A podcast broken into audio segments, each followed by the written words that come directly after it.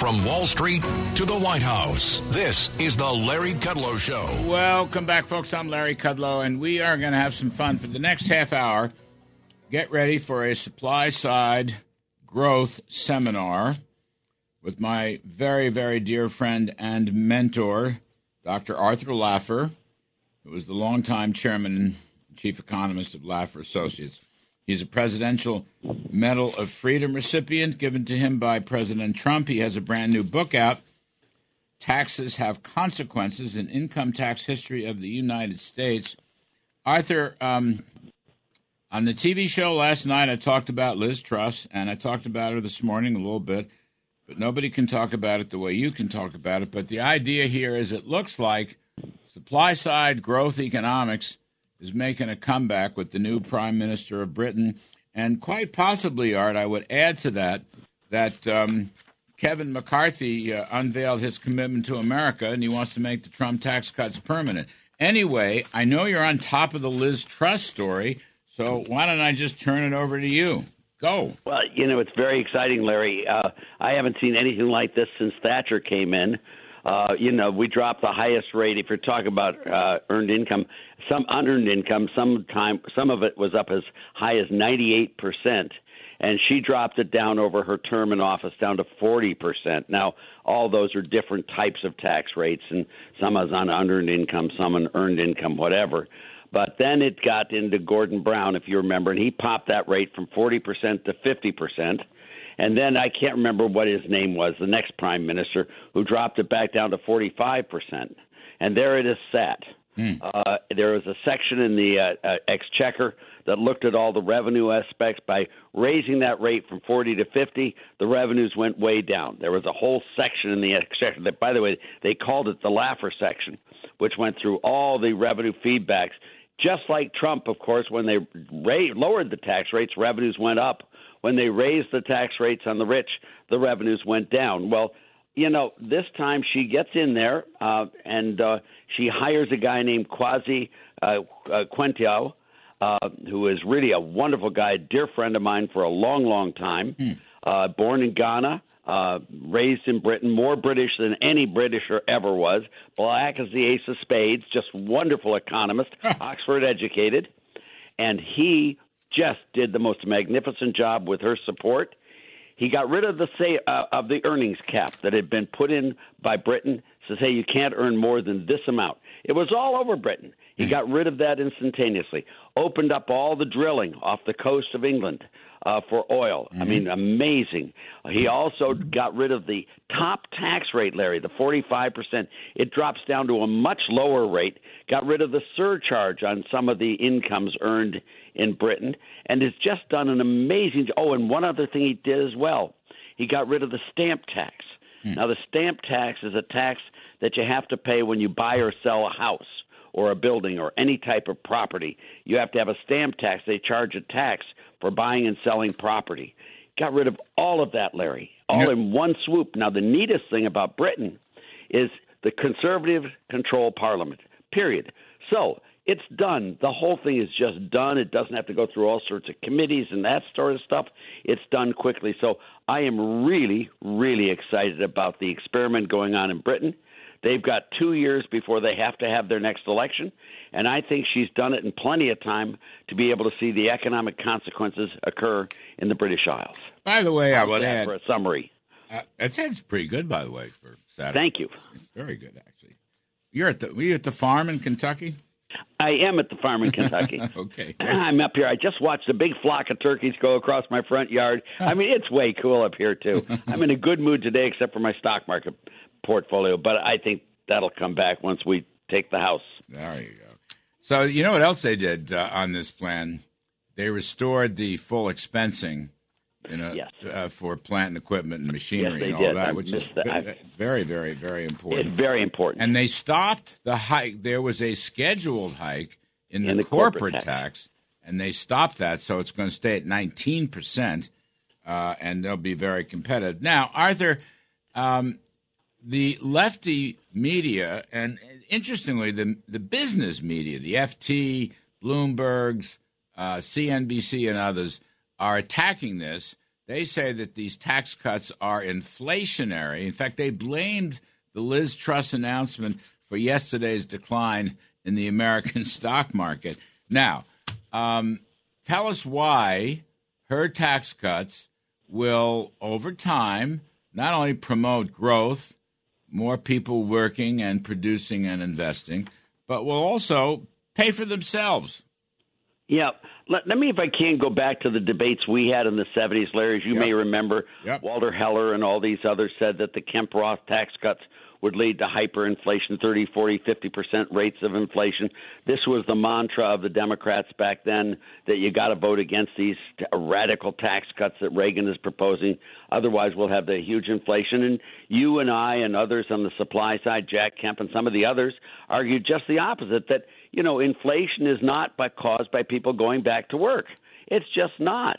Uh, in fact, just the opposite. If you increase the supply of goods and services – that by itself will lower inflation because mm-hmm. inflation is too much money chasing too few goods. And if you increase the quantity of goods, mm-hmm. that will have the effect of lowering inflation.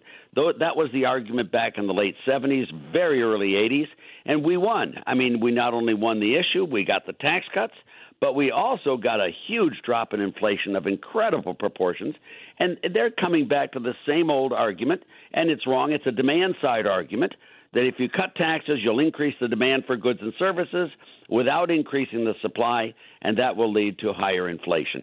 If that were true, uh, we should raise taxes to 100%, and then there'd be no inflation but no goods. Biden would love to do that. Janet Yellen would. he would. they would 100%. love to do anything to stop oil and production, and also to make sure rich people don't earn any income, even if it means the poor people die. They just really dislike rich people and oil. So that's not all, but that's a good start. Yeah, that's so. they dislike so look other at things too. You know, again for listeners. Uh, well, they think I'm nuttier than a fruitcake, but you're much more important. But I want to go through this. Why is it now? You always say you tax something more, you're going to get less of it. You tax something less, you'll get more of it. That is the incentive effect. Now, can you walk us through? Listeners are listening to this.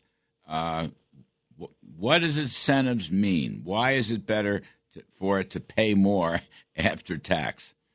Well, it, it, it, the incentive effect is is why do you work? You're working to be able to earn an income. And why do you want to earn an income? Because you want to buy goods and services. This is what's called Say's Law. Yep. The supply of work effort is the demand for goods and yep. services, I love which that. is very, very true.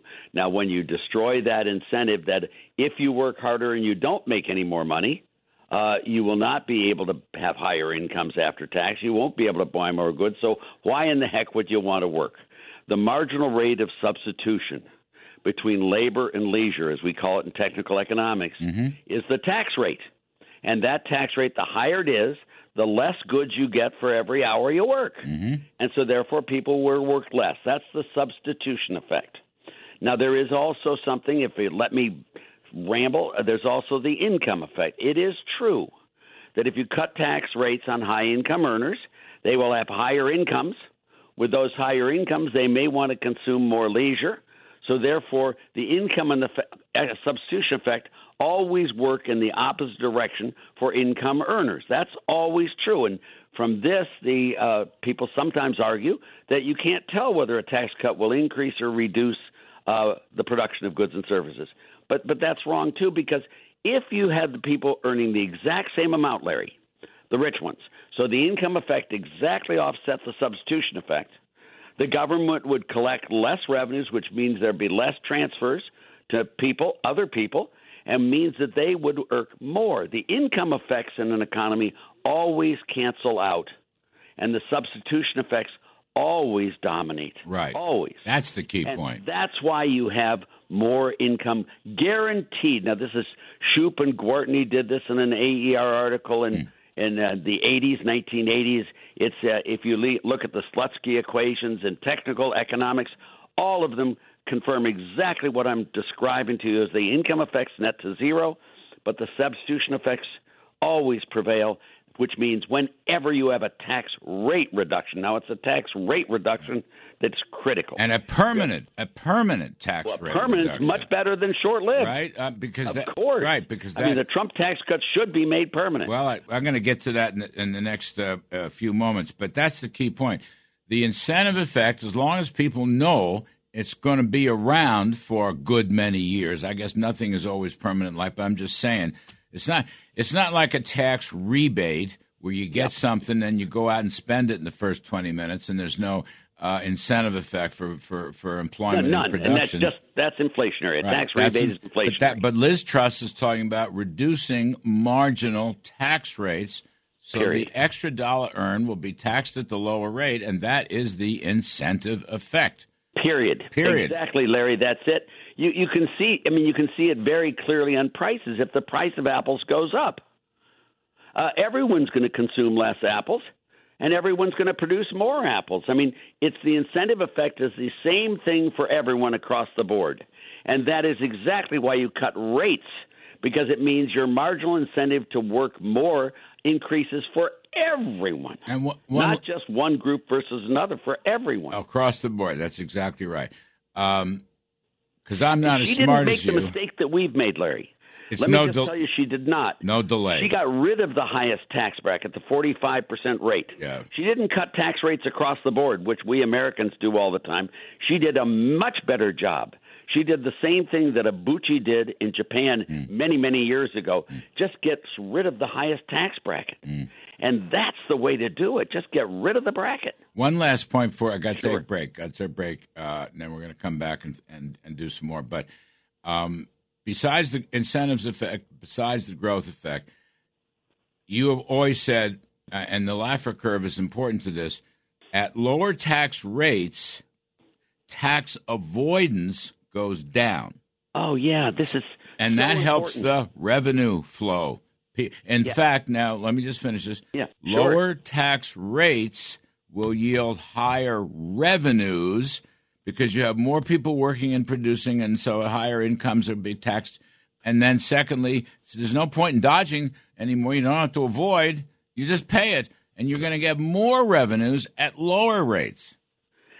this effect that you're just talking about in the book in my book coming out the taxes have consequences is so dominant in the history of the US for example Warren Buffett in 2010 you could arguably had a, a Haig Simon income about 12 and a half billion uh, in that year and he had uh, he paid taxes of about 7 million Right. all of that was sheltering. All of that was sheltering. Right. Now he made a lot of income. That's true, but he sheltered it so that he paid as little as oh a normal guy making twenty one million would pay if he paid his regular tax. This guy made twelve and a half billion. Went into his trust. The whole buck. Oh went, yeah, he went gave into it away, his trust. but into yeah. his controlled trust. Right. He also had all of the insurance companies with Berkshire Hathaway. He did all of his capital transactions, so there were no capital gains within the structure of Berkshire Hathaway. So he literally paid only seven million in income taxes, Mm-hmm. and you know, and everyone does that. They just aren't honest enough, like Warren Buffett, to tell us all how he did it. He made that very clear in a letter to the New York Times. It was just absolutely spectacular of him to do that. I All mean, I, I laud him for telling us all how he does it. Stop, stop, stop. Uh, Okay, sorry. Quick, no, quick break. Stay right where you are. Quick break. Uh, I hope listeners are listening, and I hope they're taking notes because you get yourself a supply side Laffer Curve seminar, the likes of which you're not likely to hear from any other person. That is why Arthur is so brilliant, and that is why he is so renowned. Now, I'm Kudlow. I'll be back with Arthur Laffer. We're going to talk a little bit about Kevin uh, McCarthy's commitment to America, which embodies the same principles. Stick with us, folks. Quick break. We'll be right back. Larry Kudlow.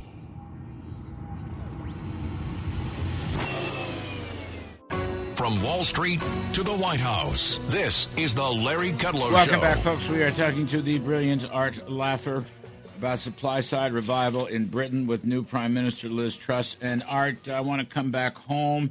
Uh, Kevin McCarthy's commitment to America was published yesterday, and um, essentially they want to make the Trump tax cuts permanent. Point number one. Point number two, they want to roll back the Biden uh, regulatory burden. uh, and three, they want to reopen the fossil uh, industry. Um, there's more to it than that, but I want to just stay with that because I, I think I just want to say because I'm not as smart as you, never will be, but I do love history, and I wrote a book on this.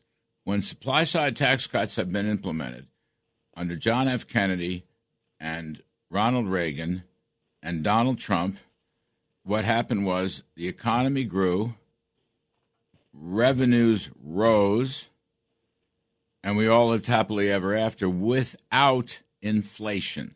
Without inflation. I just want to make that point. Now, we have high inflation today and recession and a bad uh, bear market in stocks. The commitment to America, Art, I think, unless you have a different point of view, unless you've heard some, looks to be right on track. What you and I and Steve Moore and everybody else has been advocating, it looks like they're going to go ahead and do it and uh, take the House back. Well, let's hope they do. I think the thing I love most of all about this, and it's like the contract with America back in I think it was what was it ninety four. Mm-hmm. Uh, just like that, it's an honest display of here's what we intend to do if we come back into power. Mm-hmm. It's the honest thing to do to tell people what the legislative agenda will be, and I think that will help very much in getting them elected and us taking the House back. I hope. Uh, and what you described is totally correct. Your book with Brian Domitrovic on uh, Kennedy and Reagan was Mm-hmm. exactly right. Inflation was rampant coming into Reagan, if, as you reported, and when they did the supply side tax cuts, and they also did the monetary Paul Volcker, Mm-hmm. the inflation rate dropped like a stone, Larry, just as you reported. Same thing happened with Kennedy. I mean, the similarities are so striking. It's not Republican or Democrat. It's not liberal or conservative, left wing or right wing. It's just plain economics. Yep. It's, And Larry, if I can say, people are allowed to have their own opinions. I hear all these tweets about Kansas going to Britain and all that stuff. People are allowed to have their own uh, opinions, but they're not allowed to have their own facts. mm, right. And what you did in that book, Larry, you pointed out the facts of what happened when we had the tax cuts. That's all we What did. actually resulted. I mean, there's no reason why Democrats can't do that. Look, Bill Clinton. Should not. It was Kennedy. I, if Yeah. I remember correctly, wasn't he a Democrat? Yeah, Kennedy was actually Bill Clinton cut the capital gains tax for. I supported Bill Clinton. If you remember, twice Yes. I voted for him, and I, I do. published it and wrote it. I know. And I love Bill Clinton. He did a great job. on most things. Um, yeah, well, yeah, Monica Lewinsky is. If that were my saying. daughter, I'd be really upset. But um, here's another point to round this out. Um, the uh, Laffer Mundell model, Robert Mundell, Nobel Prize winner, uh, recently passed away. That Laffer Mundell model had uh, essentially two. There's a monetary inflation lever, and then there's a tax cut growth lever. We've you've described the tax cut growth lever, which is fabulous. But you also have to have a strong, reliable currency, and you want to avoid printing excess money. Yes. Now, I would say um, the Bank of England is behind the curve. I think the reason the pound is so soft is the Bank of England is way behind the inflation curve. Inflation is actually worse in Britain than it is here, and their uh, target rate is less. They only did 50 basis points. Here, Art, and this is where I'm going. It looks to me like the Fed's moving in the right direction, and the dollar is quite strong. But what's missing here is the supply side incentives. I mean, un, un, unless and until we take the House and Senate and White House back. Is that a fair assessment? It looks like That, that is fair. It's clearly correct what you say. Uh, I, I don't think it's the whole picture, and I think one of the pictures that's the problem on the on the Fed, if I may, is what you have to do is make bonds attractive relative to money. Now, I don't think the dollar is strong. It's really strong relative to a group of rotten currencies around the world. So we're the least bad of a whole group of currencies that have been doing all of these policies. But the dollar is very weak against uh, against goods and services. Uh, the dollar is weak in the marketplace now. We have to make a good money, and a good money means that the Fed does, should not be required to intervene in the capital markets to keep interest rates low. They are intervening because their interest rates are way below where they should be in the market. The Fed needs to withdraw its price controls mm. and let interest rates seek their own levels right away, just the way Paul Volcker did in 79, 80, 81. And by doing that, all of a sudden you make the dollar a lot stronger relative goods and service relative to bonds, and you'll get that inflation coming down really fast.